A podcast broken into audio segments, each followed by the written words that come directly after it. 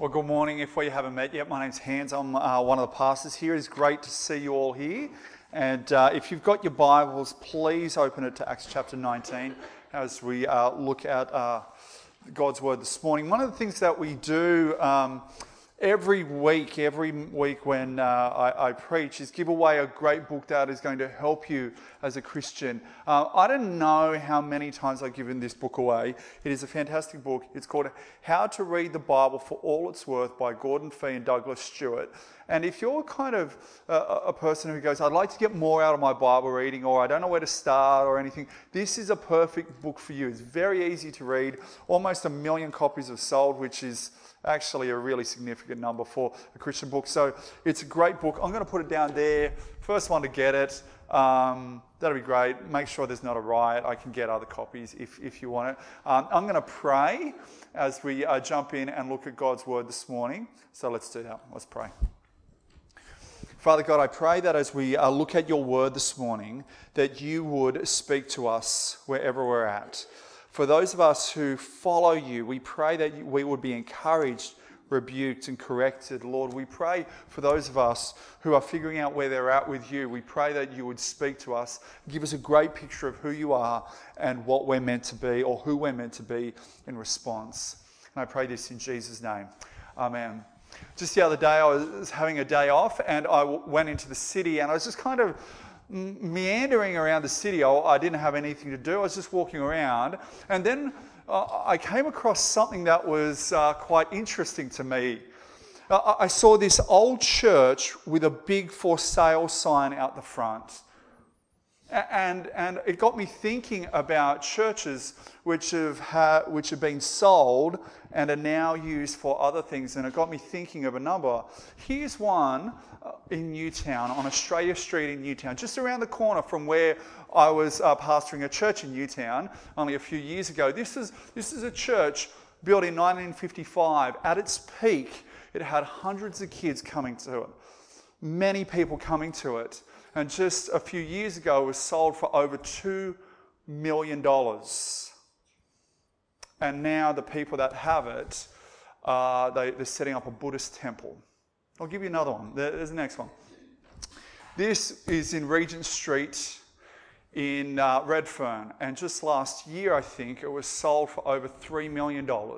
Once again, uh, I, I, remember seeing photos of, of, this, of this church. I've been inside it, and, and, and, people showed me the photos of what happened in the 50s and the 60s and the 70s. And, uh, and they used to get buses, buses of kids coming in to tell them about Jesus.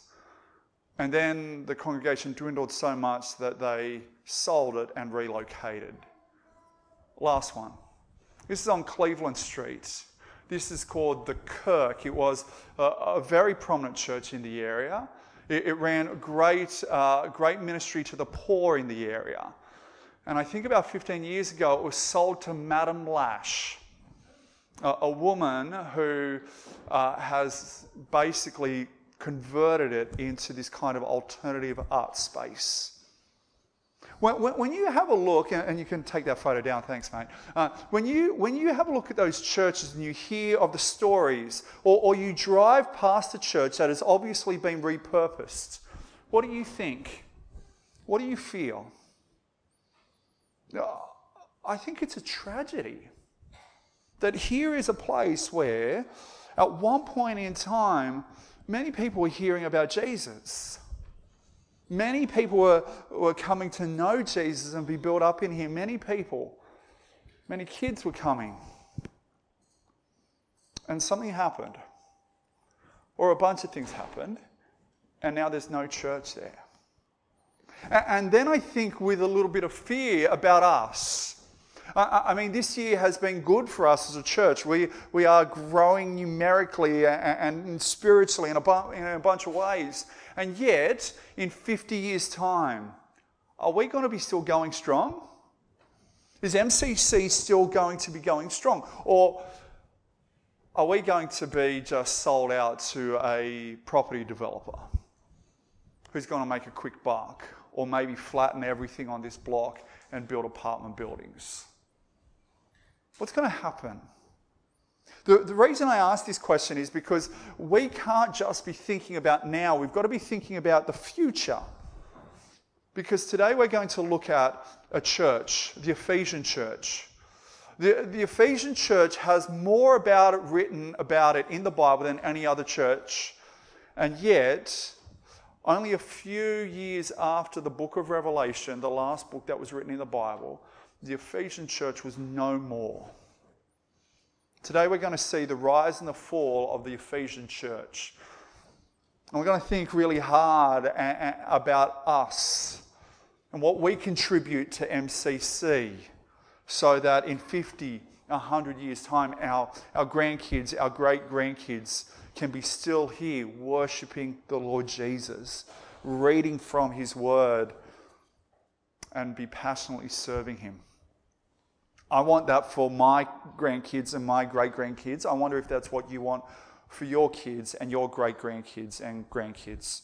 We're going to see three things as we look at this passage. We're going to see the start of the Ephesian church, the leadership of the Ephesian church, and the fall of the Ephesian church. The start, the leadership, and the fall of the Ephesian church.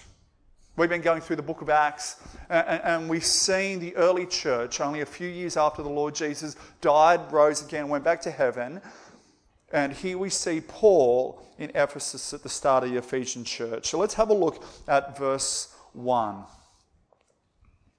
While Paul was in Corinth, Paul, sorry, while Apollos was, in, was at Corinth, Paul took the road through the interior and arrived at Ephesus. There he found some disciples and asked them, Did you receive the Holy Spirit when you believed? They answered, No, we have not even heard that there is a Holy Spirit. So Paul asked, Then what baptism did you receive? John's baptism, they replied. Here are a bunch of people who I dare say are more like Old Testament Christians. They are still kind of waiting for the Lord Jesus. They've received John's baptism, which was meant to prepare them for the Lord Jesus, and yet it seems like they haven't heard of the Lord Jesus. And that's why Paul does what he does. Verse 4 John's baptism was a baptism of repentance. He told the people to believe in the one coming after him, that is, in Jesus. On hearing this, they were baptized in the name of the Lord Jesus. When Paul placed his hands on them, the Holy Spirit came on them and they spoke in tongues and prophesied. There was about 12 men in all. So here what you see is they hear about Jesus, they put their trust in him, and then what happens? Well, they're baptized, which signifies that they've come from death to life, and the Holy Spirit comes down on them. And, and, and, here's the thing when the Holy Spirit breaks new ground in the book of Acts, it always comes with signs, whether it be speaking in tongues or prophesy. That's what's happening here. The Holy Spirit here has broken new ground in Ephesus, and there is signs to go along with that. But actually, the start of the Ephesian church actually gets better. Have a look at verse 8. Paul entered the synagogue and spoke boldly there for three months, arguing persuasively about the kingdom of God. But some of them became obstinate. They refused to believe and publicly maligned the way. So Paul left them. He took the disciples with him and had discussions daily in the lecture hall of Tyrannus. This went on for two years so that all the Jews and Greeks who lived in the province of Asia heard the word of the Lord. Amazing reach, isn't, isn't it? For two years, Paul is speaking at the lecture hall of Tyrannus. Can you imagine what, would that, what that would have been like to hear Paul in the flesh for two years? If Paul was the pastor of MCC, wouldn't that be amazing, right? And that's what's happening here as he is starting this church. And, it's, and it go, the gospel goes out so well that the whole surrounding region hears about the gospel. Um, God is doing amazing things. And we see in verse 11 uh, these amazing things. Have a look. God did extraordinary miracles through Paul so that even handkerchiefs and aprons that had touched him were taken to the sick, and their illnesses were cured, and the evil spirits left them. I mean, imagine a dirty apron that Paul is using. You take it to your friend who's got COVID, and something happens, they touch it, and they're free of COVID. That would be amazing, right? That's what's happening here. And then you've got this weird kind of story about, you know, these seven sons of Sceva and this demon possessed guy beats up a bunch of people. And why is it there, right? Well, well, it's there because there was a bunch of exorcists who were trying to use the name of the Lord Jesus, but they didn't have trust in him. And I, and I think one of the things that we should ask is, is are, are these guys in Ephesus who have come to know Jesus, are they the real deal, or are these like these kind of exorcists who are claiming the name of Jesus but really don't have faith in him? Well, let's have a look and see if they're really legit Christians. Have a look at verse 17. When this became known to the Jews and Greeks living in Ephesus, they were all seized with fear, and the name of the Lord Jesus was held in high honor. Many of those who believed now came and openly confessed what they had done. A number who, pra- who had practiced sorcery brought their scrolls together and burnt them publicly. When they calculated the value of the scrolls, the, t- the total came to 50,000 drachmas. In this way, the word of the Lord spread widely and grew in power. Now, can you see the way that Jesus affected them? That, that they have heard the word of the Lord, they have come to put their faith in Jesus. There's been amazing things happen.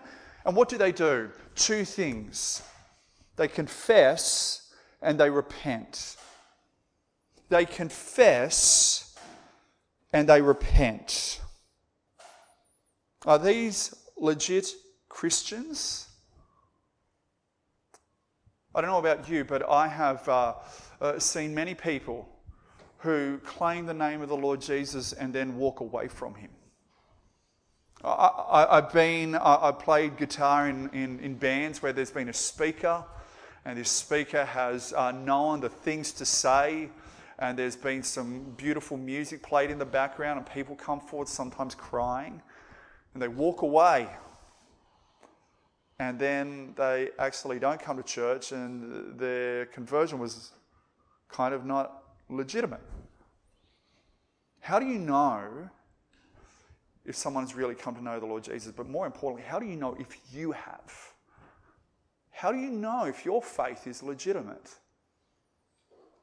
Well, I think there's two things here there's confession and repentance. There's this idea that you see the sin in your life and you don't bottle it up. You don't put, in, put up a facade and go, well, oh, I can't let anyone know because they'll think less of me. No, you confess it.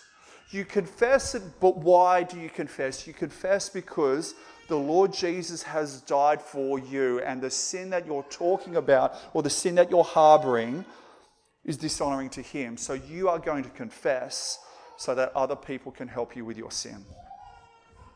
I, I think one of, one of the, the things that we think of when we think of confession is, is a, a Catholic person going to a Catholic priest uh, under the veil of anonymity.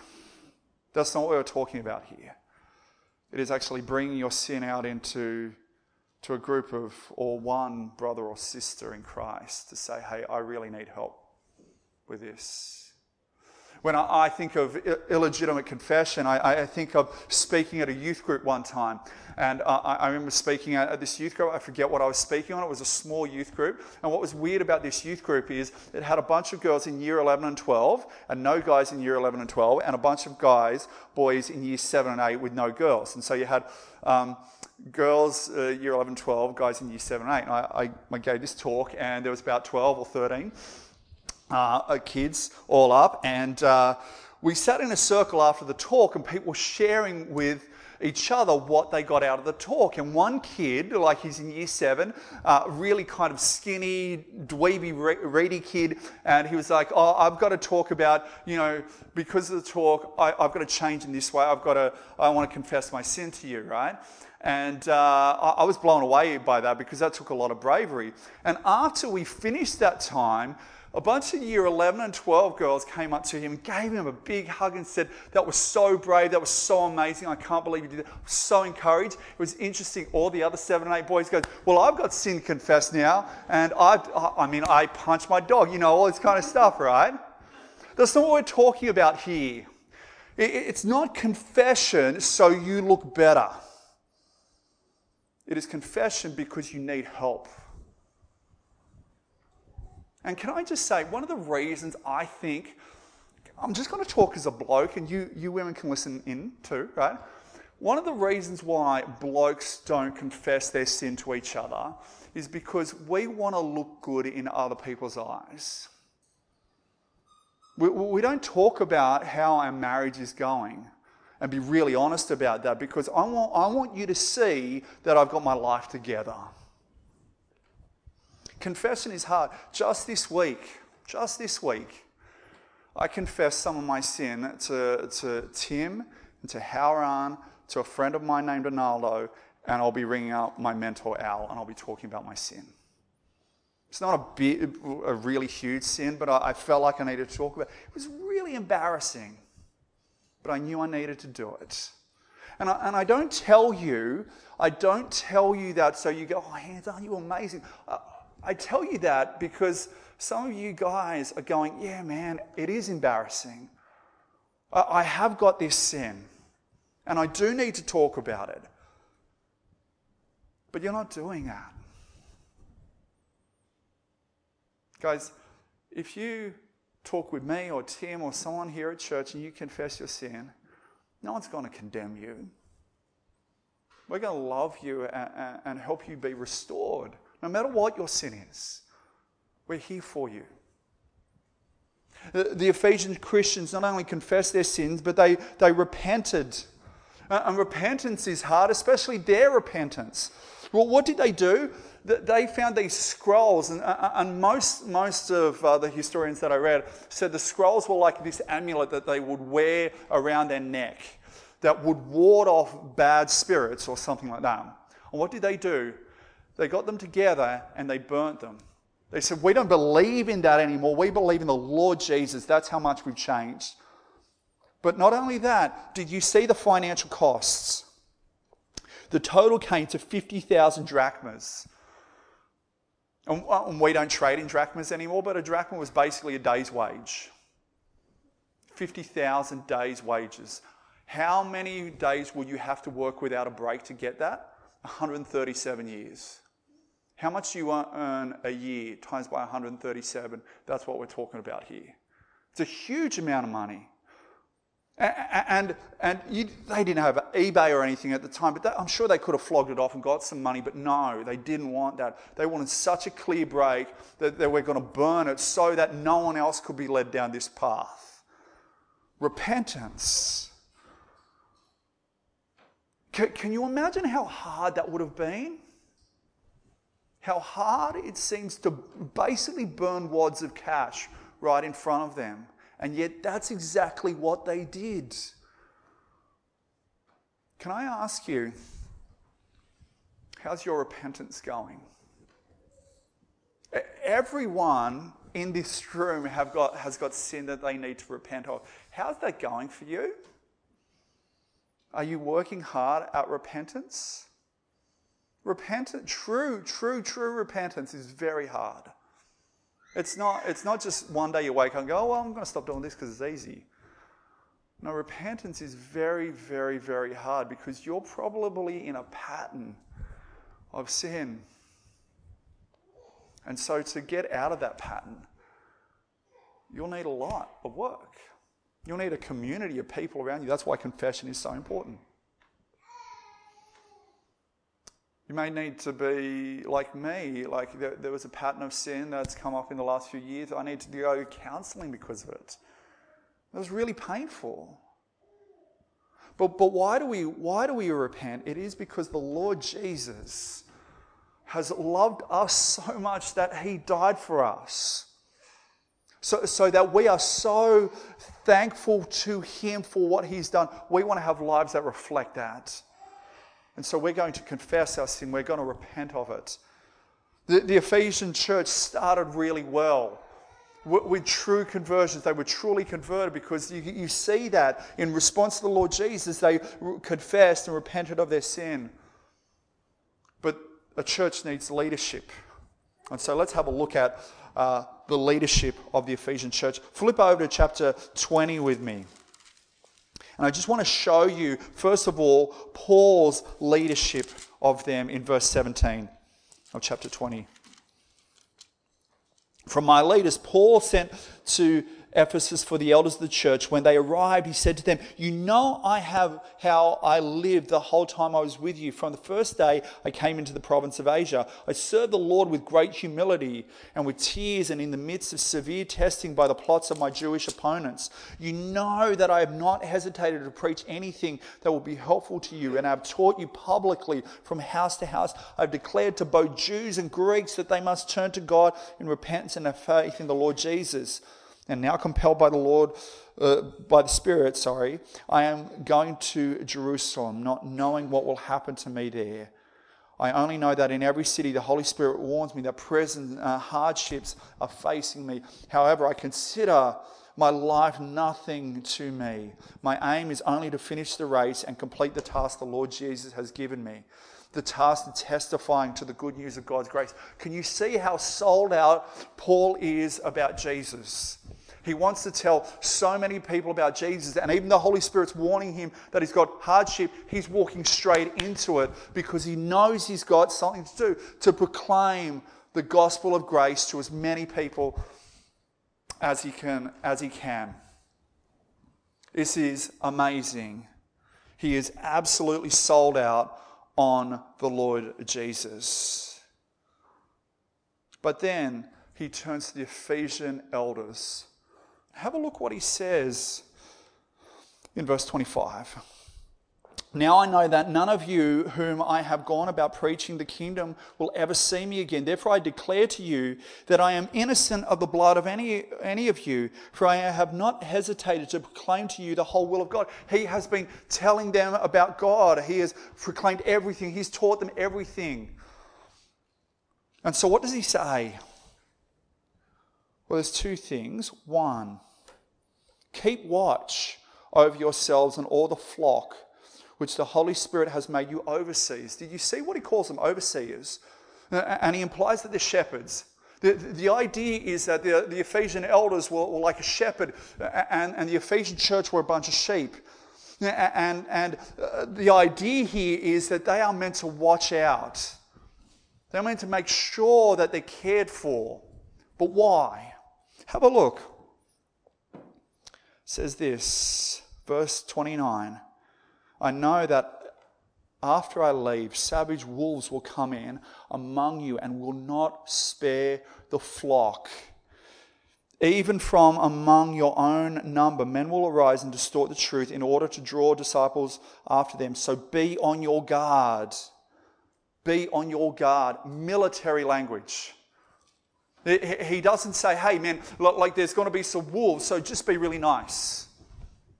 No, he says, be a soldier, be a warrior, because wolves are going to come in. And you're probably going, well, Hans, this is just to- totally dramatic. This is far too dramatic. He's just being hyperbolic. No, let me tell you a story from our church history, our church. In the early 80s here, right, there was a number of people who decided that they wanted to bring in a certain teaching, a certain church practice here. And it caused a big division, with most of the church leaving. And it decimated the church. That, that group that, that, that, um, that went out formed their own church.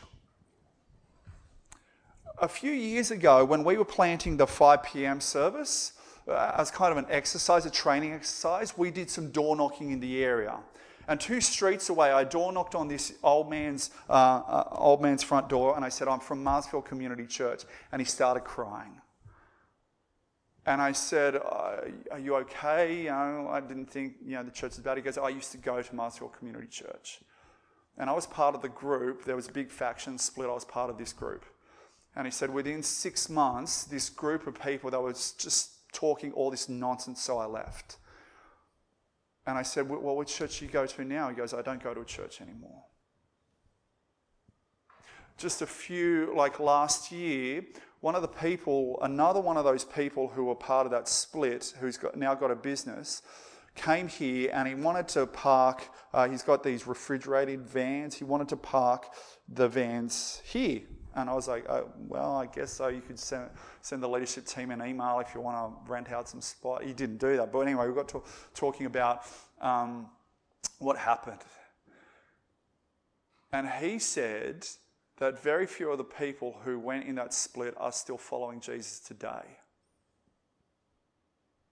And he didn't see, see there was a problem. That church is no longer going. See, the thing is, Paul here is not being hyperbolic. He's saying if you are a leader of the church, there are going to be some times that you have to be a soldier.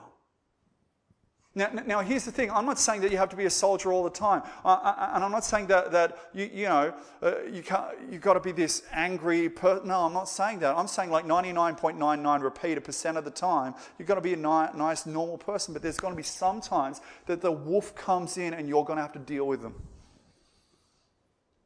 See, it's a bit like this. A number of years ago, I, um, I subbed in for, for, a, for a, um, a friend's basketball team. And I got there, and uh, it was just a, a local comp. It wasn't any big deal. And I saw the team up the other end, and they all looked shorter than me. And I was like, okay, this is going to be fine. And I turned to one of the guys I was playing with. I said, this is going to be great. This is going to be really good. He go, uh, and he said, what? I said, oh, because I just see the other team there, and yeah, it's going to be fine. And he said, oh, no, no, no, you're not marking any of them. You're marking him. And there was a guy who was six foot eight. He looked like huge muscles and he was like playing with his daughter on the sideline. He looked like he could go bear hunting with a twig and come back with seven carcasses, right? That kind of guy. And he said, You're guarding him. And I thought, Oh no. The, the ball went up in the air for the tip off. We went. He got the ball up the other end, dunked it on me. And that was basically the rest of the game. I was bruised and I was bloody. I was sore at the end of the game, he, he went over to his daughter, picked her up. He was like talking with her about whether going to Macca's or something. He thanked me for the game. He slapped me on my back and really hurt my back. And, uh, and he went. And what was beautiful uh, uh, about that guy was when he was around his daughter, he was this loving, kind, gentle dad. When he stepped on the basketball court, he was a monster. And I think what Paul is saying to the Ephesian elders here, and he, he would say this to us you've got to be nice, you've got to be loving, you've got to be gentle, you've got to be careful, you've got to be all that. Absolutely. But don't be naive. If you're a leader of the church, sometimes you have to be on your guard, you have to be a warrior. Now, why do I bring this up? I bring this up because in a few minutes' time, we're going to be at the AGM, and you and I are going to elect new leaders of this church. And you've got to ask the question if a wolf comes in, will they deal with them correctly and rightly?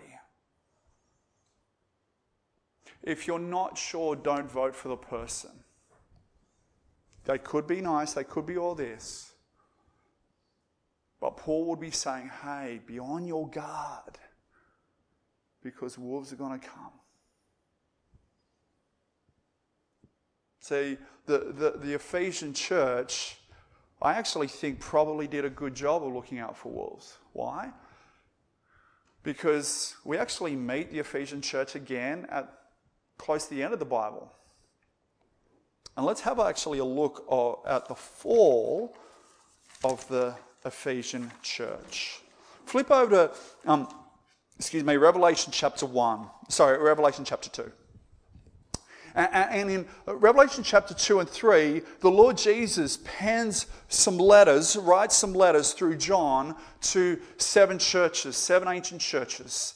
And the first one is, our, uh, is this church, uh, the Ephesian church. The Ephesian church that Paul started, that, that warned these leaders and he says a number of things, but, but I, want you to see where they're doing well. Have a look, if you've got your Bibles open, Revelation chapter 2, verse uh, 2. If you haven't got it, just listen to me. This is Jesus speaking to the Ephesian church. I know your deeds, your hard work, your perseverance.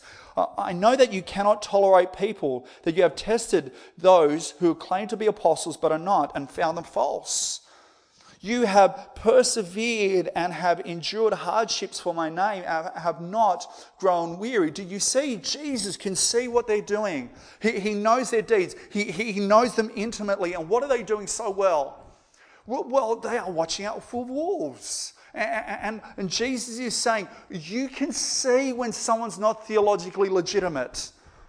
And you, you're just, you can cast them away. You're doing a great job there. Well done, Ephesian church. He, he also says, verse 6, but you have this in your, your favor. You hate the practice of the Nicolaitans, which I also hate. The Nicolaitans, from what we can gather, were a bunch of people who were early Christians who said, You don't really have to believe what the Bible says. But, but, but not only that, they said, Oh, you, you can live, uh, especially sexually, pretty much however you want. And yet the Ephesian church is saying, no, morality and theologically that's wrong, and we're not going to do that. So theologically and morally, they are legit. They have got it all together. And yet, what does Jesus say to them? Verse 4 Yet I hold this against you. You have forsaken the love you had at first. So, see, remember, they came to, to know the Lord Jesus. They confessed their sins, they repented. Now they can, they are theologically and morally totally straight down the line. They are straighty 180s. And yet they don't love the Lord Jesus. I mean, they could go to Moore College and pass first year without studying, but their heart is not given to the Lord Jesus. And so, what does Jesus say? Consider how far you are fallen. Repent. Repent. Just as Ephesians church, just as you threw those scrolls into the fire that cost many millions of dollars altogether, you have forgotten your first love. Therefore, you should repent and do the things you did at first. And why? If you do not repent, I will come to you and remove your lampstand from its place. Isn't it interesting that here Jesus is saying he would rather no church than a church that is morally and theologically legit but doesn't love him?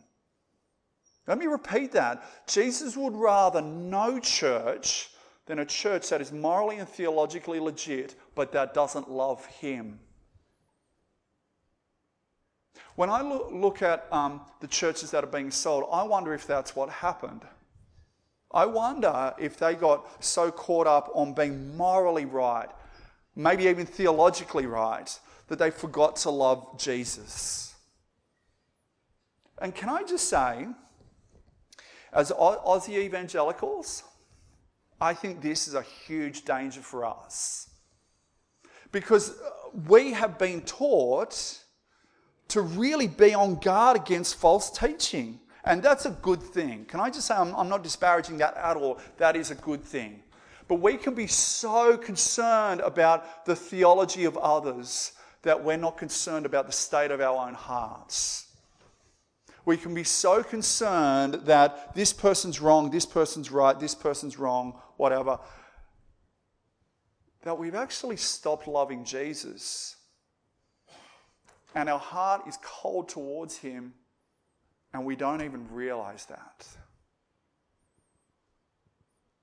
I think that's especially true of this church, right? Because we hold theology and the Bible in such high esteem. And morality, morality wise, we're straight down the line. But I wonder how your love of the Lord Jesus is going. I wonder, as we were singing those songs this morning, was there anything that stirred in your heart? I wonder if you read the Bible, maybe a growth group or in your quiet times or whatever. I wonder if you read it and you just go, okay, well, that's what the Bible says. Or, or is there something that stirs in your heart that makes you want to confess and repent and change? Well, When you sing Amazing Grace or you think about grace, do you, do you sometimes just go, wow, Jesus died for me? Are you filled with joy? Uh, are you blown away by what Jesus has done, or has it become old hat? See, the thing is, the Ephesian church for them, it just became old. Oh, yeah, Jesus died for me. He was my substitute. He loves me. Great. Oh, but that theology over there is wrong. Or that person over there, morality is wrong. And Jesus is saying, if that is you, you are in serious danger. You are in serious, serious danger. And you know the sad thing about the Ephesian church? At the very latest, the Ephesian church closed its doors around AD 150. They probably weren't even open for 100 years because Jesus took their lampstand away. They're sobering words for us, aren't they? Because in a 100 years' time, in 50 years' time, will have Jesus have taken our lampstand away? Will he have shut us down? Because although we're morally and theologically legit, we got no love for the Lord Jesus. Maybe you're here today and you're going, man, Hans, I remember a day when I used to love the Lord Jesus passionately, but now I don't know. This is a time when you've got to talk to somebody. And there's periods in my life where that's happened and I've had to talk to people.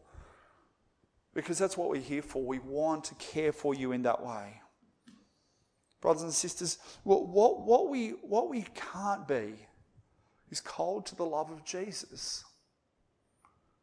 That, that Jesus, who despite your sin loved you so much, that he came down and died for you on the cross, taking your guilt, your shame, your sin away.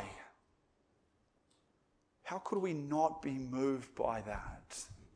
How could our hearts not be on fire for Him? So let's pray that we would be that. And let's pray that we would not be like the Ephesian church. And that in 50, 100, 200, 1,000 years, however long Jesus doesn't come back for, the Marsfield Community Church is glorifying the Lord Jesus proclaiming his gospel and seeing a flood of people come to know Jesus. Let's pray. Oh, Father God, we do not want to be cold to you. We want to love you passionately. Oh, oh, Lord, help us not just to be theologically and morally legit and, and not have this deep, burning love and passion for you. Lord, I, I pray for those of us here that know we've got, to, we've got sin to confess. We've got sin to repent of. Lord, I pray that your spirit would so work in our lives that we would do that. We would not put it to one side, but we would confess and repent. For those of us who we, we knew, we, we used to know a day when we loved you passionately, but that day's gone. We pray that we would talk to some people, we would do whatever we need to do to refire that love for you.